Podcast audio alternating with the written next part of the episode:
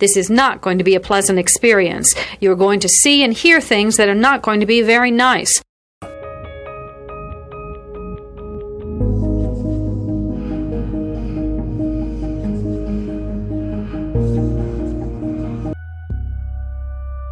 Experts divide serial killing into two general types, organized and disorganized. An organized killer brings everything he needs to complete the murder. A disorganized killer improvises. Begin.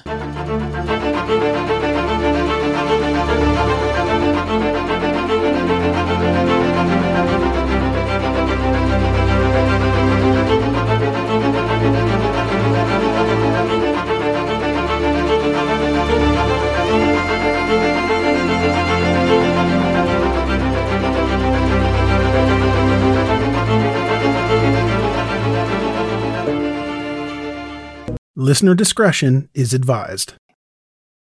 This episode is brought to you by Visit Williamsburg. In Williamsburg, Virginia, there's never too much of a good thing. Whether you're a foodie, a golfer, a history buff, a shopaholic, an outdoor enthusiast, or a thrill seeker, you'll find what you came for here and more. So ask yourself, what is it you want? Discover Williamsburg and plan your trip at visit williamsburg dot com. Here is a quick word from our sponsor. We take this few seconds off to inform you, our valued loyal listener, about the best health and fitness podcast shows from the Nespod Studios. Join us as we give you the best of the best health and wellness updates you can rely on for the treatment of chronic health problems. Classic functional medicine, back to basics health tips, and special updates from the best doctors in the United States of America. Check out this health and wellness podcast shows.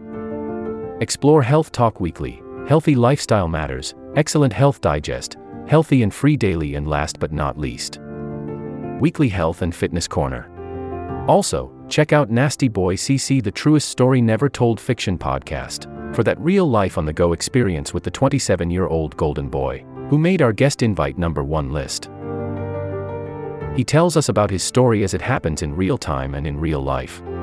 It's Nasty Boy C C, the Truest Story Never Told. Go get a load of that happiness, because happiness is healthy as we know it. Join us every week as we continue to provide you the best of health and fitness wellness updates from around the globe. Enjoy the show.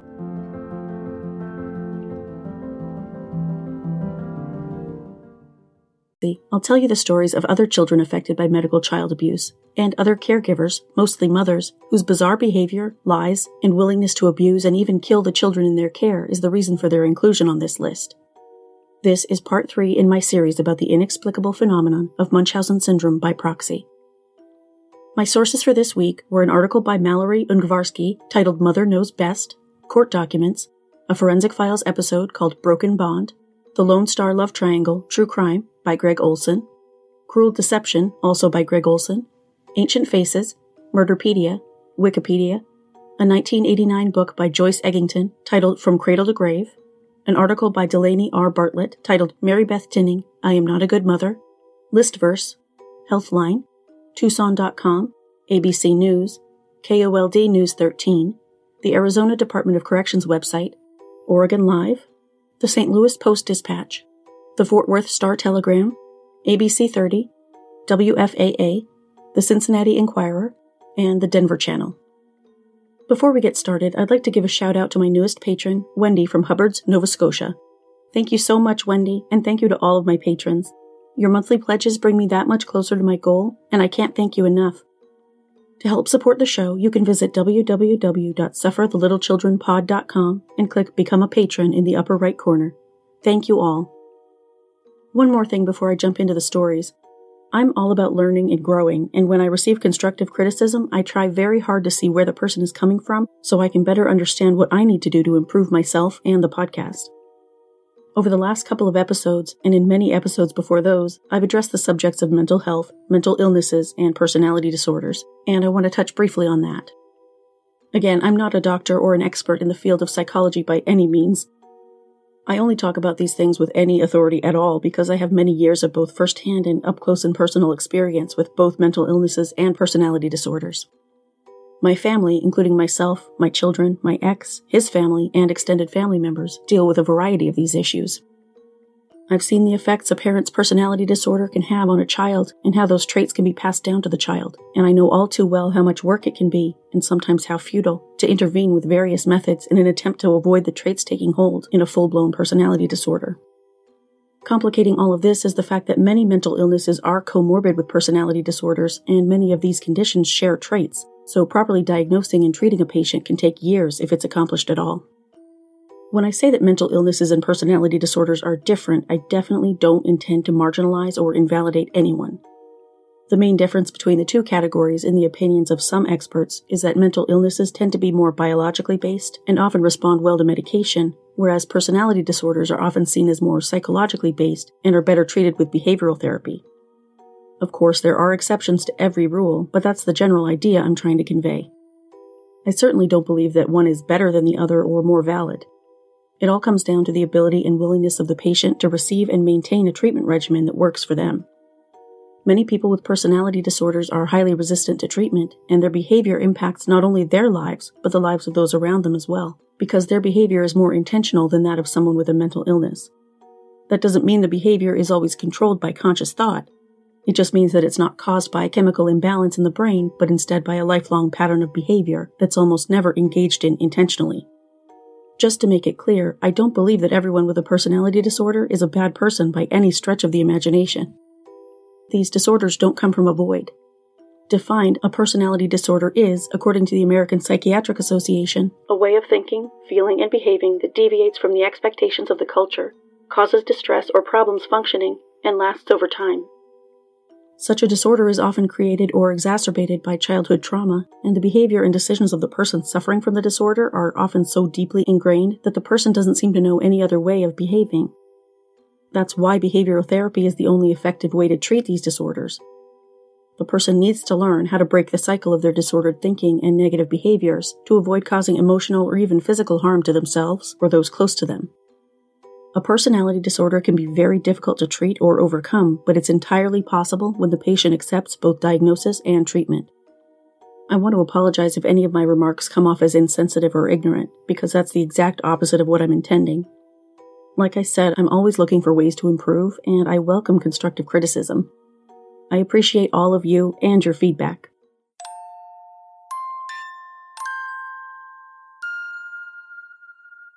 Tanya Thaxton was born in Moore, Texas in nineteen fifty-seven to parents John Allen Thaxton and Wanda Ruth Roden.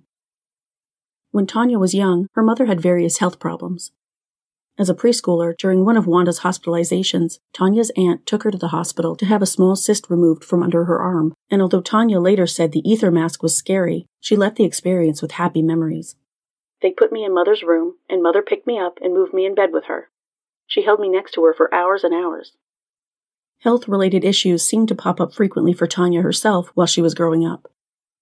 Once, she stubbed her toe and it became severely infected. Another time, while playing hide-and-seek with one of her three sisters, Tanya managed to put her left arm through a plate-glass window, severing an artery.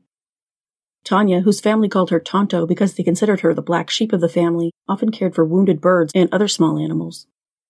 One of her sisters said Tanya always wanted the miracle of saving a life.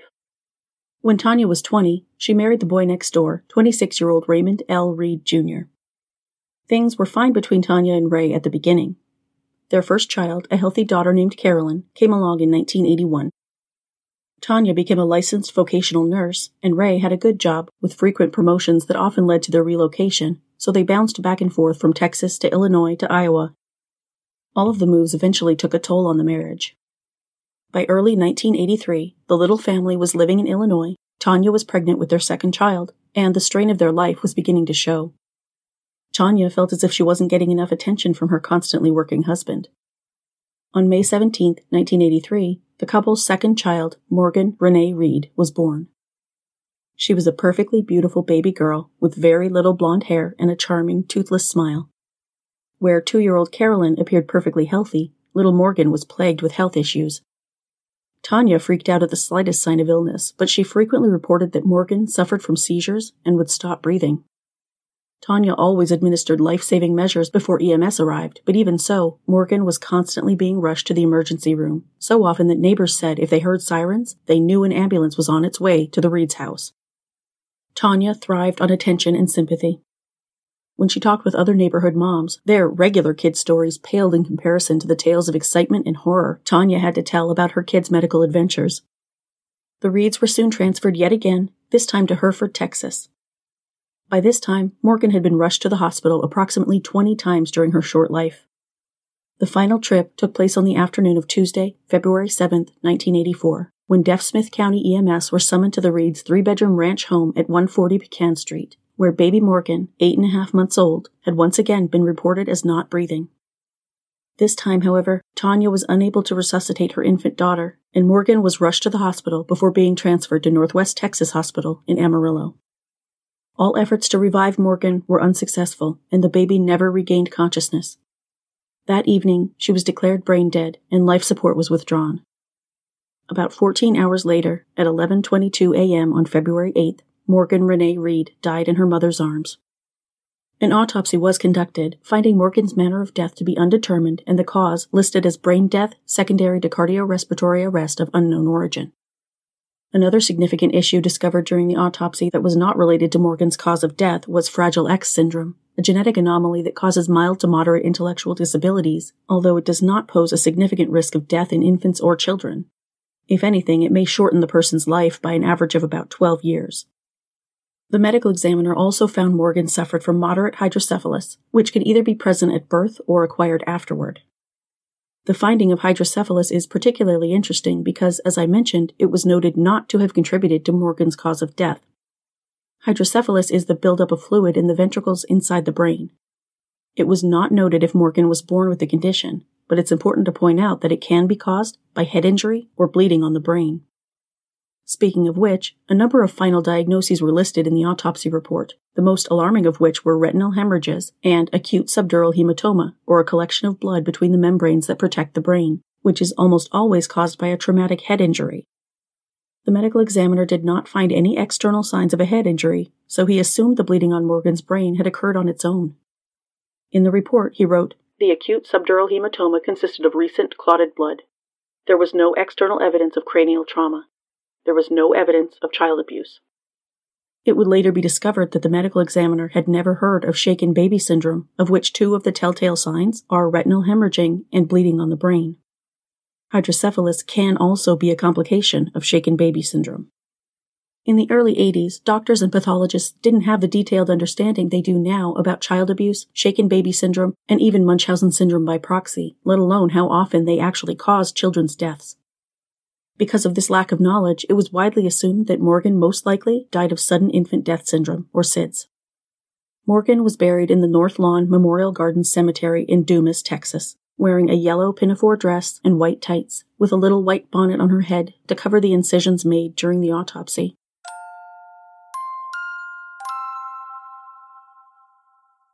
A few months after Morgan died, the Reed family was transferred to Chicago, where, before long, Tanya became pregnant with the couple's third child. During her pregnancy, Tanya suddenly began having fainting spells, in which she would dramatically collapse to the floor and conveniently regain consciousness when paramedics showed up. Tanya and Ray welcomed their son, Robert Matthew Reed, on May second, nineteen eighty-five. The little boy, who they called Matthew, weighed ten pounds at birth and appeared to be perfectly healthy. Even so, Tanya underwent a tubal ligation procedure the following day to prevent any future pregnancies. She told friends she did this because it was too risky to continue having children when they knew there was something wrong with their genes. For the first few weeks, Tanya told everyone Matthew was a happy, happy baby who slept through the night, never bothering us a bit. Then, twenty-six days after he was born, Matthew began experiencing episodes of apnea, just like his older sister Morgan had. Tanya reported that her son had seizures in which he became practically catatonic and stopped breathing. These episodes continued throughout Matthew's first two years. In July of nineteen eighty-seven, the family once again picked up and moved, this time to an apartment at seventy-four eleven Canterbury Road in Urbandale, Iowa.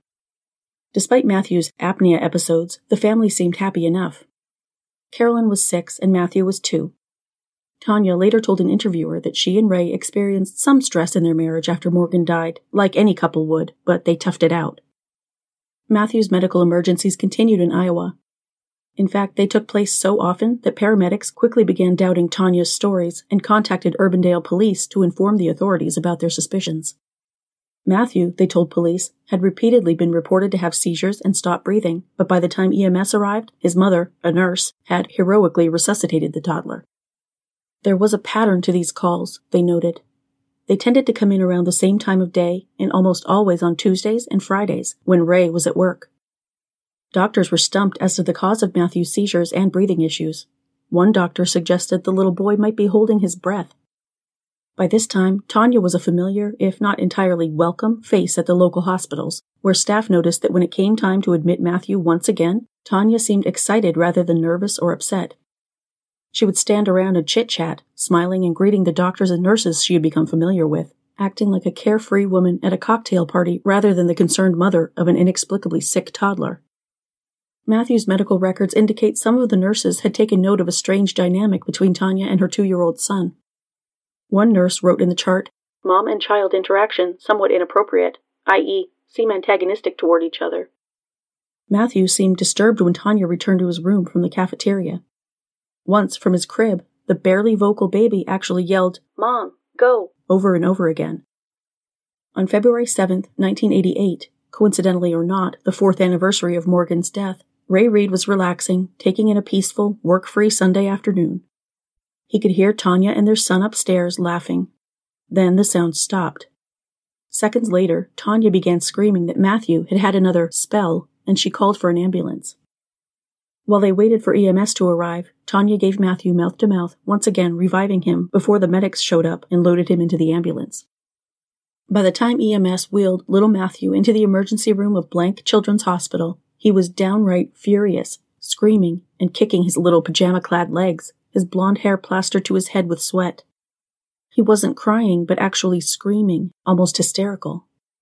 Meanwhile, Tanya stood nearby, looking well-groomed with her dark hair neatly done, calmly describing to the doctors what had taken place this time. Nurse Callie Sandquist noticed that Tanya gave incredible detail and knew all the appropriate medical terms that most parents wouldn't remember. She completely ignored her son's screeching and didn't even bother to walk over to the baby and soothe him in any way. Not long afterward, one of the doctors stormed out of the trauma room, furious, and shocked her colleagues by slamming Matthew's chart down on the counter with a bang. Her words were even more shocking. "She's smothering that kid." Medical staff contacted the Iowa Department of Human Services and requested a child abuse investigator, alleging Matthew was being abused by his mother, who they suspected had Munchausen Syndrome by Proxy and was causing him to stop breathing to get attention for herself as the hero who repeatedly resuscitated him. No one but Tanya, they realized, had ever witnessed the onset of one of Matthew's spells, which usually took place while his father was at work. When asked about this during an interview years later, Tanya said, "I was the one that was always there. In a, circumstances, yeah, but I think any woman whose husband works and she is a home, stays home and takes care of the kids, it's going to happen that way." Prior to the investigator's arrival, Nurse Sandquist noticed four small, parallel scratch marks on Matthew's cheek that looked to have been made by a child's fingernails, as if he had scratched himself trying to remove someone's hands from his throat or face. Moments later, Tanya Reed approached the nurse, displaying a scratch on her right index finger and asking for a bandage. Child abuse investigator Mark Gillespie responded to the hospital, where he interviewed medical staff prior to meeting with the Reeds. The identity of the suspect was clear, and Tanya was aghast at the idea that anyone would suspect her of abusing her own children. In a later interview, when asked how she felt at that moment, Tanya said, "Angry and hurt that it would even be surprised, shock, you know, what every term probably went through, every form of emotion there is." Tanya was irate that she was being accused of harming Michael all because the doctors couldn't figure out what was wrong with him. She took a lie detector test and passed. When investigators found out that Matthew had a sister who died four years prior from the same inexplicable breathing problems he suffered, they were very interested, and they reached out to the Northwest Texas Hospital in Amarillo for a copy of Morgan's autopsy report. In the meantime, Matthew was discharged from the hospital after four days and returned home with his parents. Investigators and medical staff alike all felt a sense of urgency, especially now that Morgan's death had come to light. They knew if something wasn't done soon, Matthew may be the next Reed child to end up in a cemetery. On March first, nineteen eighty-eight, Matthew was once again rushed to the hospital, this time Mercy Hospital in Urbandale, once again after being revived by his mother's mouth-to-mouth resuscitation. Time was running out for little Matthew, who was sent home the same evening. A few days later, investigators received Morgan's autopsy report and immediately contacted Iowa State Medical Examiner Doctor Tom Bennett, asking him to look it over. Within hours, Doctor Bennett determined that the lack of external injuries on Morgan's head indicated shaken baby syndrome. Investigators and medical staff together determined that Matthew was in grave danger and should be removed from the Reed home as quickly as possible. Carolyn, they determined, was old enough to speak up if she was abused, so the focus had to be on Matthew's safety. Within days, a Des Moines court issued a removal order, and Matthew was removed from his daycare center and placed into foster care under the supervision of Iowa D H S. Once he was out of the family home, Matthew never again experienced a single seizure or interruption in his breathing. Here is a quick word from our sponsor. We take this few seconds off to inform you, our valued loyal listener, about the best health and fitness podcast shows from the Nespod Studios. Join us as we give you the best of the best health and wellness updates you can rely on for the treatment of chronic health problems. Classic functional medicine, back to basics health tips, and special updates from the best doctors in the United States of America. Check out this health and wellness podcast shows. Explore Health Talk Weekly, Healthy Lifestyle Matters, Excellent Health Digest, Healthy and Free Daily, and last but not least, Weekly Health and Fitness Corner. Also, check out Nasty Boy C C, the Truest Story Never Told Fiction podcast, for that real life on the go experience with the twenty-seven-year-old golden boy who made our guest invite number one list. He tells us about his story as it happens in real time and in real life. It's Nasty Boy C C, the Truest Story Never Told. Go get a load of that happiness, because happiness is healthy as we know it. Join us every week as we continue to provide you the best of health and fitness wellness updates from around the globe. Enjoy the show.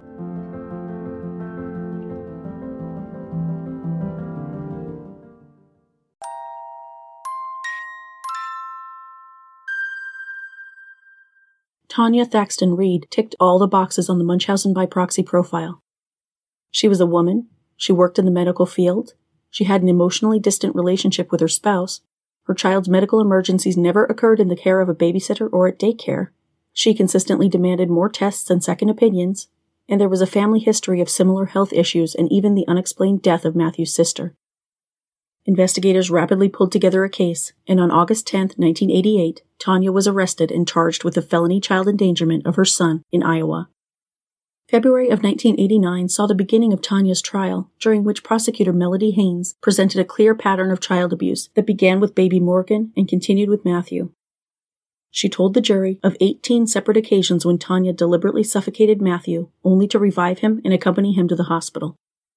Multiple witnesses testified to the various elements of the case, but none was more compelling than the defendant herself, Tanya Reed, who took the stand on March second, nineteen eighty-nine. During direct examination by her attorney, Tanya vehemently denied harming either of her children. Did you kill her? No, sir, I definitely did not. Did you shake her to death? No, sir. Did you bring about these seizures? No, I did not. On cross-examination, Prosecutor Haynes dropped a bomb, asking Tanya if she had ever before cared for a child who experienced a similar breathing issue as her two children did.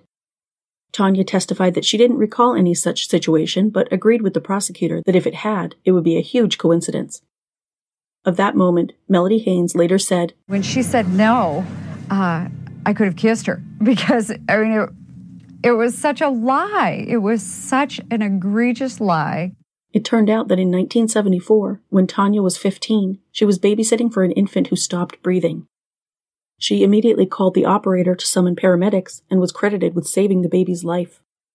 Tanya became a local hero, even winning the Good Neighbor Award for her quick reaction to the emergency. What a huge coincidence.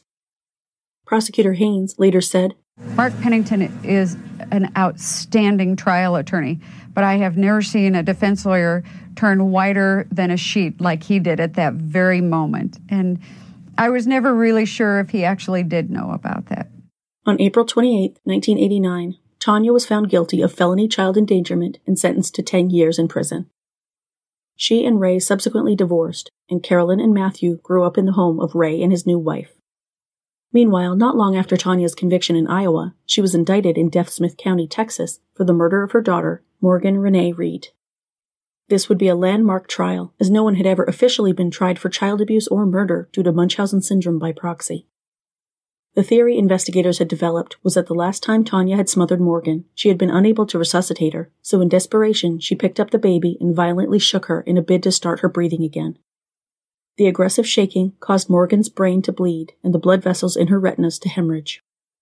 The jury evidently agreed because on December thirteenth, nineteen ninety-three, they found Tanya Thaxton Reed guilty of her daughter's murder.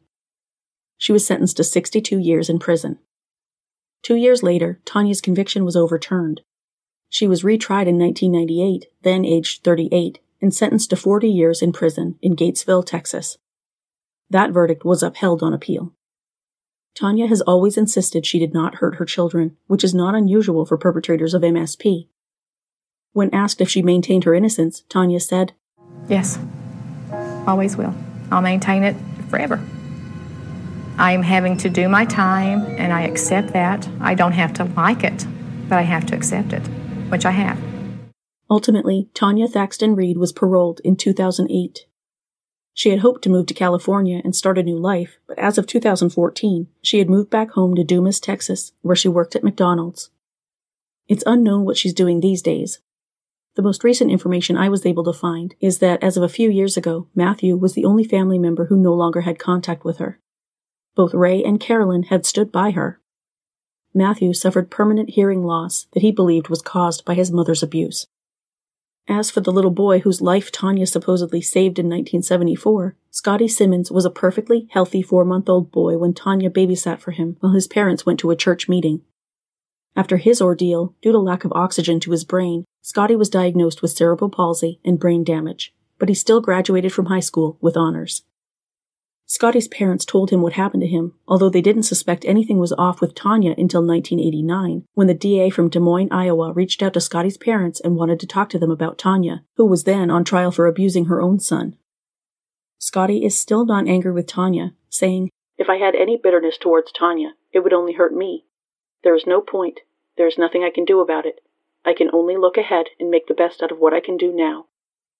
Just as I said in the last episode about Lacey Spears, Greg Olson, who literally wrote the book about Tanya, doesn't believe she intended to kill Morgan, and even visited her in jail to tell her so after her murder conviction.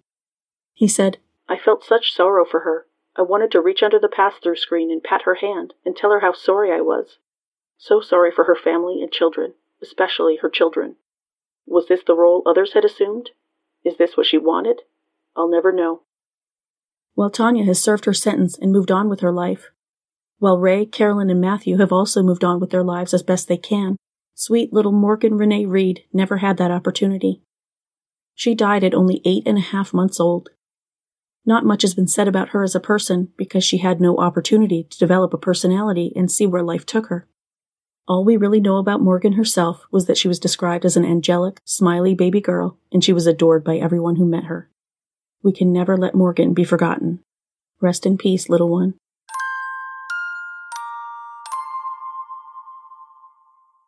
Barbara Ann, Joseph Junior, Jennifer, Timothy, Nathan, Mary Frances, Jonathan, Tammy Lynn. These are the names of the eight children born to Joseph and Mary Beth Tinning between nineteen sixty-seven and nineteen eighty-five. All eight of those children, as well as an adopted brother, Michael, died before they reached the age of five. Mary Beth is one of the most infamous female serial killers in American history. She has been the subject of countless true crime documentaries, T V shows, podcasts, books, and articles, so I won't go into a super deep dive on her case, just a relatively quick overview. Mary Beth Rowe, a former nursing student, married Joseph Tinning in the spring of nineteen sixty-five, and the couple settled into a home near Schenectady, New York. Their first child, Barbara Ann, was born on May thirty-first, nineteen sixty-seven, and on January tenth, nineteen seventy, Joseph Junior was born. The third child, Jennifer, entered the world on December twenty-sixth, nineteen seventy-one, but Jennifer was not long for this earth. She was born with a lethal combination of hemorrhagic meningitis and multiple brain abscesses, and after only eight days, Jennifer died. Mary Beth reportedly told nurses she had attempted to induce labor so Jennifer would be born on Christmas Day, so it's entirely possible she may have caused her daughter's fatal infections, although it's impossible to say. Jennifer's death evidently set something off in the mind of twenty-nine-year-old Mary Beth, possibly combined with the recent death of her father, Elton Rowe, in October of nineteen seventy-one, not to mention her self-reported childhood history of maltreatment, neglect, derision, and even confinement to her bedroom for up to a day at a time. As a child, Mary Beth was reported to have few friends, and she was known to lie and embellish to draw attention to herself. Regardless of the cause, after Jennifer's death, none of Mary Beth's children were safe. A little more than two weeks later, on January twentieth, nineteen seventy-two, little Joey, who had just turned two that month, was rushed to the hospital, where he died of what doctors determined to be cardiopulmonary arrest. Barely a month later, on March first, nineteen seventy-two, Mary Beth showed up at the hospital with another dying child. This time, she claimed four-year-old Barbara had gone into convulsions. Barbara remained in a comatose state for several hours before finally succumbing on March second, the victim of what was purported to be Rye's syndrome, which is a rare condition that causes brain swelling and liver damage. Barbara was buried with her brother Joey in the Most Holy Redeemer Cemetery in Schenectady County, where their sister, Jennifer, was also laid to rest. What a tragedy, friends and neighbors thought, for the Tinning family to lose all three of their children in as many months. It was no wonder, then, that Mary Beth reached out to the Schenectady Department of Social Services later that year, wanting to become a foster parent. Maybe she'd have better luck with a child who was not blood-related. That actually did prove to be the case, at least for a while. For several months in the fall of nineteen seventy-two, Mary Beth and Joseph were foster parents to a little boy named Robert, who left their home in January of nineteen seventy-three. They then took in a second foster child, Linda, who returned to the custody of social services after Mary Beth found out she was pregnant again. The Tinnings' fourth biological child, Timothy, was born on Thanksgiving Day, November twenty-first, nineteen seventy-three. Nineteen days later, Mary Beth showed up in the emergency room once again with the limp body of one of her children in her arms. Little Timothy was already dead by the time they arrived, and with no other obvious cause, his death was attributed to S I D S.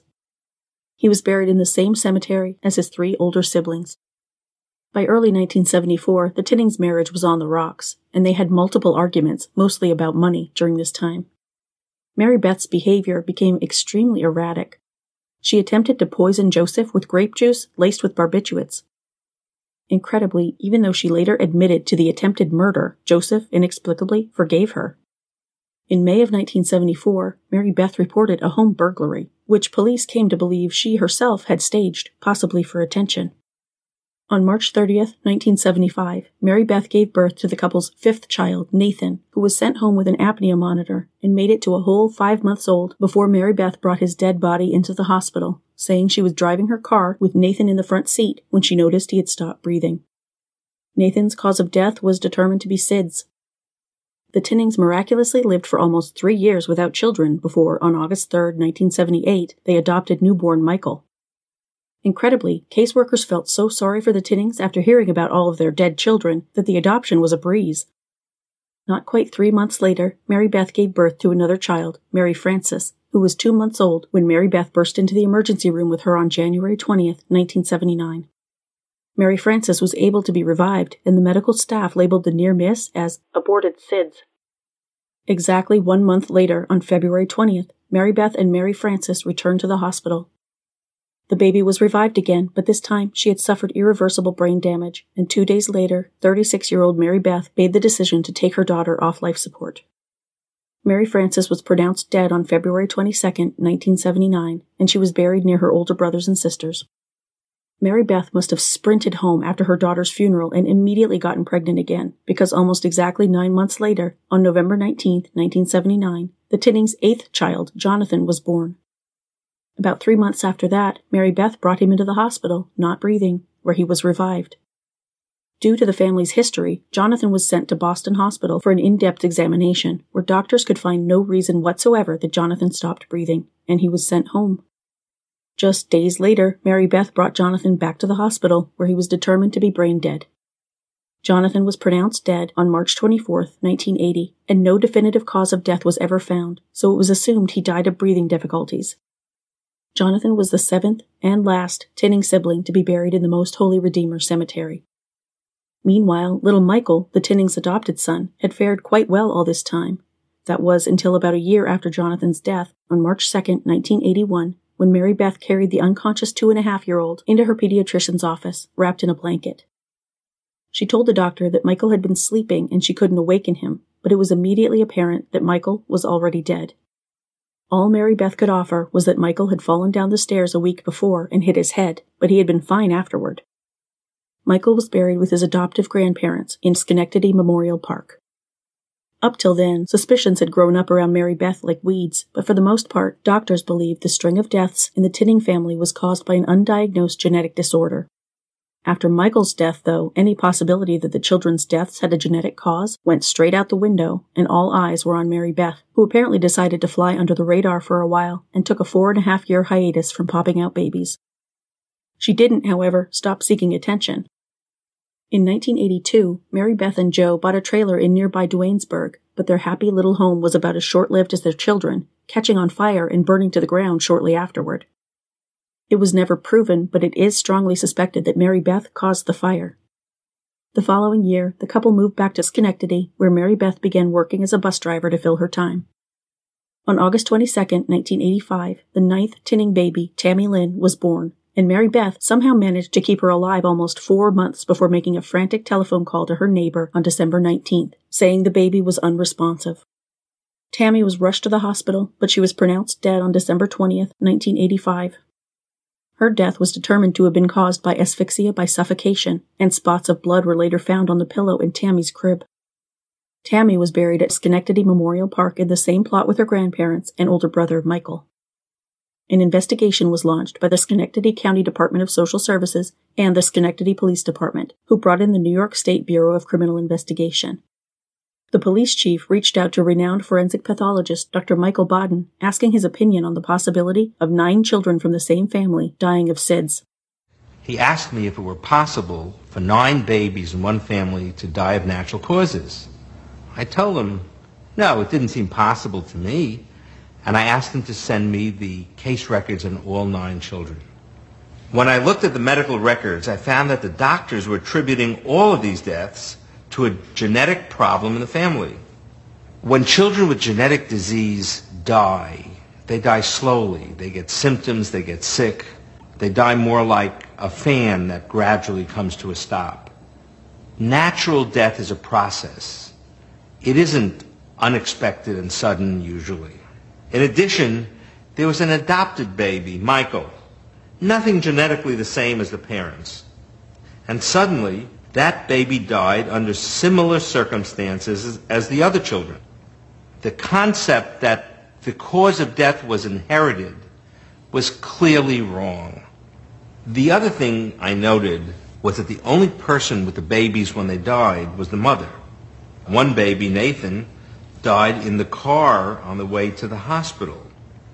Many of the babies were blue when they were seen at the hospital. S I D S babies look perfectly healthy.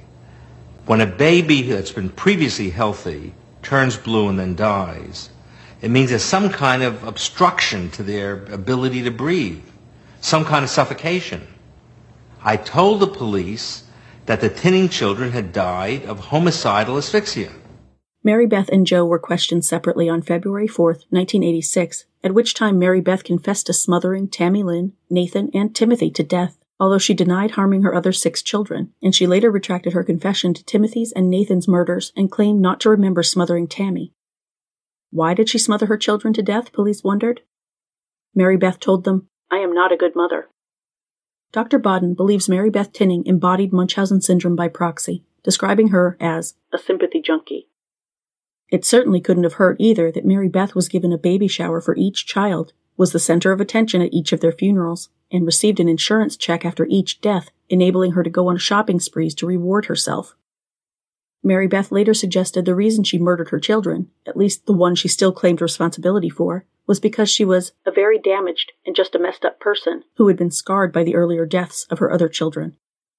After being allowed to confess to her husband that she had killed their youngest daughter, Mary Beth dictated a thirty-six page confession, admitting to the murders of three of her children. Mary Beth was charged only with Tammy Lynn's murder, and after a trial that lasted six weeks, on July seventeenth, nineteen eighty-seven, forty-four-year-old Mary Beth Tinning was found guilty of second-degree murder. Later that year, she received a sentence of twenty years to life in state prison. Although she tried to recant her confession to Timothy and Nathan's deaths, Mary Beth was indicted in nineteen eighty-nine for her two sons' murders, but those charges were ultimately dropped due to lack of evidence. I mentioned in the last episode that another M S P perpetrator I plan to discuss had served her sentence in the same prison Lacey Spears currently occupies, and that was good old Mary Beth here, who served thirty-one years of her sentence at the Bedford Hills Prison for Women. She made multiple attempts for parole over the years, and after her seventh appearance before the parole board, Mary Beth was released on parole on August twenty-first, two thousand eighteen. Her husband, Joe, supported her throughout her time in prison and was present when she was released.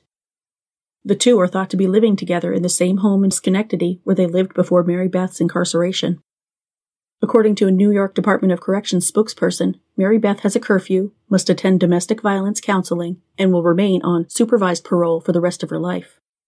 She is currently seventy-eight years old and reported to be laying low these days. I'm just thankful she's too old to have any more children. Because of the time period, it's very difficult to find many photos of the Tinning kids, and in fact, there don't seem to be any photos of Jennifer or Timothy to be found. I'll include the photos I did manage to find in the Facebook album for this episode. It's overwhelming that nine children from the same family didn't even have a chance at life, once again thanks to their mother's selfish need for attention. Like I do for every child I feature on the podcast and the blog, I'll be sure to mark each one of the Tinning children's birthdays and the anniversaries of their deaths on my social media pages. Every last one of them deserves to be remembered.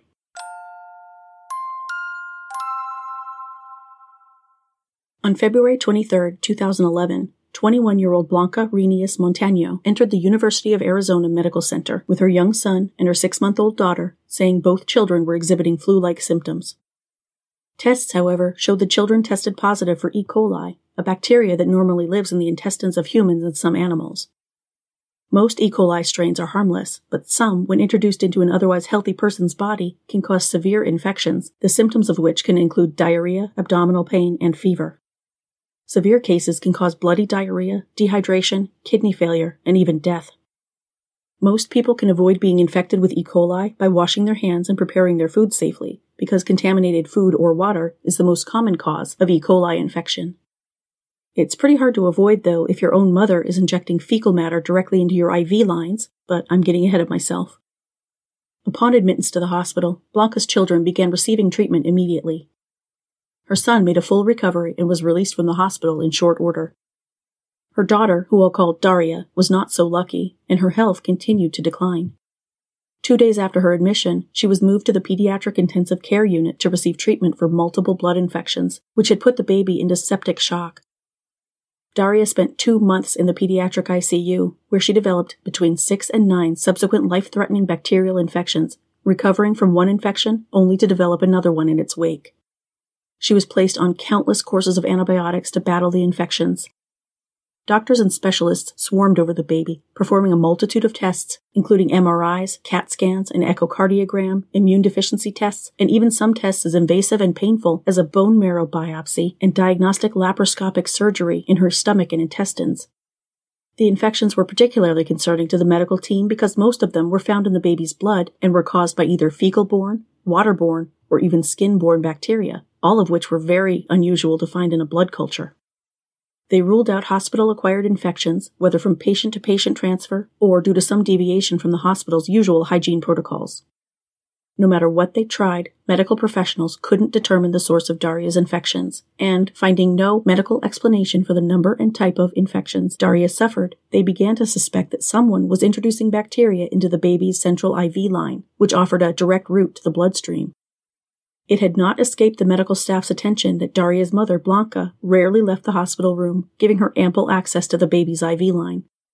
They had also noticed that Blanca often behaved strangely and asked bizarre questions, and she was repeatedly asked to stop putting blankets over the side of the baby's crib and closing the blinds, both of which interfered with their ability to observe the baby.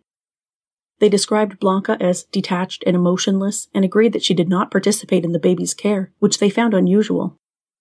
Based on their suspicions, hospital staff installed a video camera in Daria's hospital room and monitored it over the course of five days.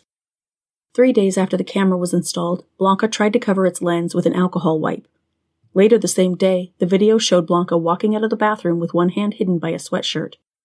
She approached her daughter's crib, grabbed the I V tubing, and triggered the I V alarm, which is designed to go off under various circumstances, such as when a kink develops in the line, when air is introduced into the tubing, or when medication is pushed into the line too quickly.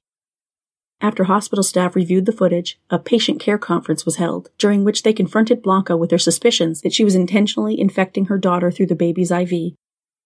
Court documents describe Blanca's demeanor at the time as flat, with no emotional response or reaction to the accusations. She admitted to covering the camera lens, claiming she was concerned for her infant daughter's privacy, and when she was told that Pima County Child Protective Services would be contacted, she remarked, "I'm surprised that you haven't called C P S before now." For her protection, Daria, who was born in August of two thousand ten, was taken into C P S custody on March twenty-fifth, two thousand eleven, although she remained in the hospital, fighting for her life. Blanca was no longer permitted to have contact with Daria, who did not develop any new infections from that point forward, and her existing infections went away, allowing her to be discharged after a few weeks. Blanca was indicted on April fifteenth, two thousand eleven, on charges of attempted first-degree murder of a minor and child abuse with death or serious injury likely. After her arrest, her family members spoke with the media. Her father, Renee, told A B C News that his daughter would never hurt her child and that he believed she was innocent. Blanca's sister, Yamara, however, said she wanted her sister to get help. "I just want my sister to have help, not go to jail. We had struggled with this before." On May thirty-first, two thousand thirteen, Blanca was found guilty of her charge of child abuse. At her sentencing hearing in July of the same year, the judge asked prosecutor Ryan Schmidt if he thought the maximum sentence of seventeen years would be appropriate, and Schmidt replied, "I do, based on the conduct, Judge. This is not a one-time, I lost my temper and I hurt my child and I'm very sorry about it. This is not only repeated conduct, but it's repeated conduct with absolutely no remorse. The number of infections that the victim suffered, the number of times she came close to death, the tests that were performed on her, the number of doctors that were involved in her treatment, they all had an obviously significant impact on the victim." Blanca's attorney, Paul Skitsky, told the judge that his client could not show remorse while maintaining her innocence. He explained that Blanca grew up in a dysfunctional family situation and had limited intellectual abilities. Ultimately, Judge Scott Rash sentenced Blanca to thirteen years in prison. Her conviction was upheld on appeal. Doctor Mark Feldman, the expert I've quoted throughout this series of episodes, was quoted in news articles about Blanca's case as well, saying that Munchausen by proxy is not a mental illness. It is a form of abuse, just like sexual abuse, physical abuse, and emotional abuse. It's just a variant. Blanca is currently incarcerated in the Santa Cruz unit of the Arizona State Prison Complex, Perryville, in Goodyear, Arizona. Her release date is listed as May twenty-sixth, two thousand twenty-six. She's had a number of disciplinary infractions since two thousand fifteen, and it also appears she has an immigration detainer, although it's unknown if she'll be deported to Mexico when she's released. It's not clear where her children are, but at the very least, they're free of her abusive clutches. What a relief to tell a survivor story for a change. This will conclude the episode. Thanks for tuning in. If you like what you hear, please leave a comment and subscribe. Thank you.